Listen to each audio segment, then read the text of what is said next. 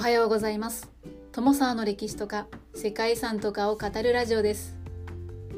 このチャンネルでは社会科の勉強が全くできなかった私が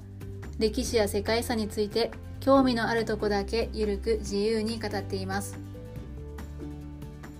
本日ご紹介する世界遺産はシドニーのオペラハウスです。はい、知らない人はいないというですねオーストラリアを代表するシドニー観光のハイライトでありシドニーのシンボル的な存在といっても間違いないと思います。シドニーのオペラハウスはシドニー港の岬ベネロングポイントに建てられて20世紀を代表する近代建築と言われています。積み重ねた貝殻に似た独特の形をした建造物はシドニー交響楽団の本拠地などになっているコンサートホールです。オペラハウスには大小5つの劇場があってオペラや演劇コンサートなど年間1600以上のショーが上演されているそうです。劇場の他にもレストランやカフェバーギフトショップにリハーサル室図書室やギャラリーなどが併設された複合施設となっています。外観の造形にも見惚れてしまうんですけれども内部の見学ツアーもあるので訪れた際には是非詳しく解説を聞きながら見学したいですね。はいと言いつつですね私シドニーを訪れた時は行き損ねております。次回は逃したくないなと思っております。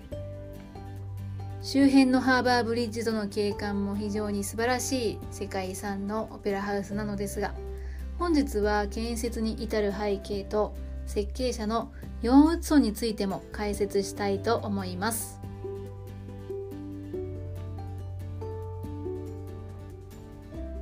この番組はキャラクター辞典ワンタンは妖怪について知りたい。パーソナリティ空飛ぶワンタンさんを応援しています。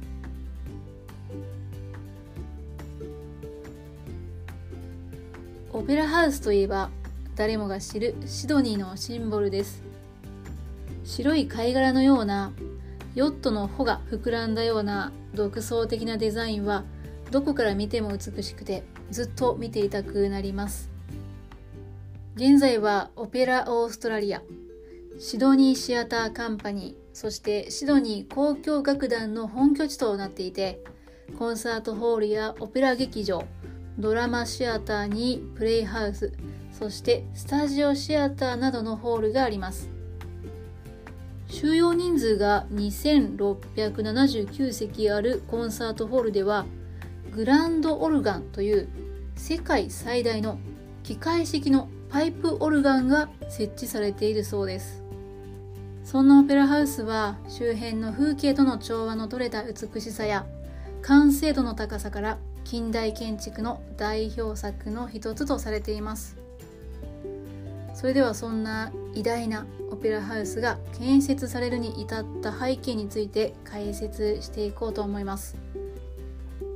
1940年代の末にニューサウスウェールズ州立音楽院の校長であった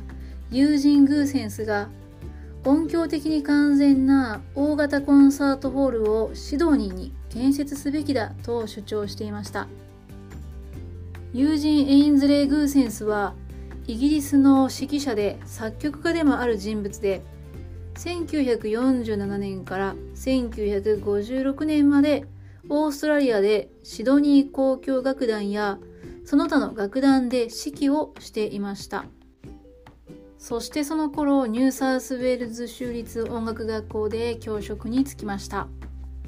その後校長になったということのようなんですけれども当時のシドニーではシンフォニーコンサートを開催できる会場としてシドニータウンホールがありましたが十分な大きさではありませんでした。シドニーにオペラ劇場が必要であるということを訴えたグーセンスは財政界の要人の説得に奔走していました。そして1954年ついにグーセンスはニューサウスウェーズ州の首相であったジョセフ・カールの支援を得ることができました。はいここまでに14年かかっているんですね。素晴らしい根気だなということなんですけれども。ちなみに現在のオペラハウスがあるベネロングポイントに劇場を建設したのはグーセンスのこだわりだったそうです。カール首相はシドニーの中心部の北西に位置しているウィンヤード駅の周辺を希望していたそうなんですけれどもグーセンスに押し切られてこの場所に決定しました。そして首相はコンサートやオペラ公演が可能なホールのデザイン案の公募を行いました。そのオペラハウスのデザインの募集に対しては世界中から233件の応募がありました。そして最終的に当時無名だった。デンマークの建築家ヨーン・ウッツォンの設計案が選ばれて1955年に基礎デザインが決定しました。ですが実はウッツォンの提出した設計案というのは図面ではなくてアイデアを書き留めたドローイング程度のものだったそうで応募基準に合わないということで一旦は落選していたそうです。ですがその時審査員だった建築家のエーロ・サーリネンがウッツォンの穂や貝殻の群れを思わせる複雑で有機的なデザインを気に入って最終選考に復活させて強く支持したんだそうです。ウッツォンは1957年にシドニーに到着して建設の指揮を執ることとなりました。建設の計画は3段階からなっていました。第1段階では外壁の建設。第2段階では建物を覆うコンクリートシェル構造の建設。そして第3段階では内装の工事が予定されていました。工費は350万オーストラリアドル。約700万米ドルで完成は1963年を予定していました。そうして始まった建設工事ですが建設の最中ウッソンのデザインをどのように実現するかという構造設計の問題が起こっていました。解決案のあるものもあれば解決策のないものもあって工事は大幅に遅れることとなりました。結果的には吸ったもんだあったからこそ現在のオペラハウスになったとも言えるんですけれども実は工事の途中にウッツォンは設計者を辞任しています。1965年に首相がロバート・アスキンに変わると内閣は工事費が当初の予算より膨れ上がっていたオペラハウスの計画を公共事業省の管轄下に移すことを決めました。その中でウッツォンが設計者を辞任した理由を端的に言うとウッツォンと公共事業層のデイビス・ヒューズの折り合いが良くなかった。これが辞任の一番の原因のようです。ヒューズはウッソンに対して建築設計者からやや格下げしたデザイン建築家の地位を打診して新たに就任した建築設計者たちの委員会の下で働くように要請したそうです。ですがウッソンはオペラハウス建設の監督の権限のない地位への就任というのは拒絶しましたそしてウッソンはシドニーを去りこの時以来生涯二度とオーストラリアの地を踏むことはありませんでした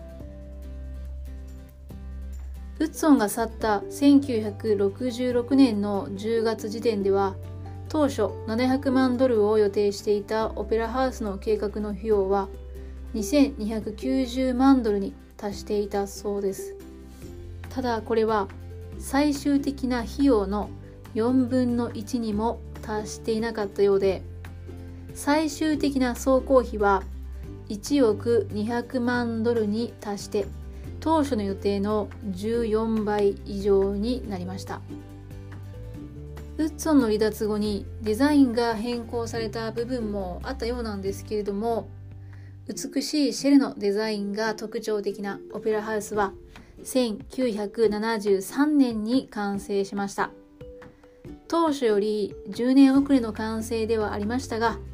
工費は宝くじ資金などによって2年後の1975年には完済されたそうですね。1973年10月20日のこけら落としではエリザベス2世が来場してベートーベンの大工が演奏されたそうです。オペラハウスといえば大きな特徴である曲線を描く屋根なんですけれどもあの屋根には105万6000枚のスウェーデン製のタイルが使用されているそうです。屋根の色はどうでしょう？イメージとしては真っ白を思い浮かべるんですけども実際は光沢のある白色そして光沢のない薄いクリーム色の2種類の組み合わせになっていて天候や時間によっても見え方が変わるそうですね。もしかしたら人によって、ま色の印象というのが違うのはそういった理由だと思います。私もですね思っていたよりもクリーム色だなというふうに思った印象があります。屋根のタイルは汚れがつきにくい特殊な加工がされているそうで強い雨が降ることで十分にきれいになるようですね。なので定期的な清掃というのはほとんどしないそうです。屋根のタイルが掃除されたのはこれまでに2回1回はシドニーオリンピックの開催前とのことです。そんなオペラハウスですがやっぱりこの建築の話をする上ではヨン・ウッツォンのその後というのが気になるところではないでしょうか。ヨン・ウッツォンはオペラハウスを自分のその目で見ることというのはありませんでした。ですがオペラハウスとウッツォンの話には実は続きがあるんですね。建設の途中で離脱をしたウッツォンではありますがオペラハウスが完成してから26年後の1999年に再び主任デザイナーとして復帰したそうなんです。2000年にはウッツォンとの間でオペラハウスの一部内装の再デザインの合意が交わされて当初のウッツォンの内装案がレセプションホールに実現しました。2003年ウッツォンはオペラハウス設計の栄誉を称えられてシドニー大学から名誉博士号を授与されています。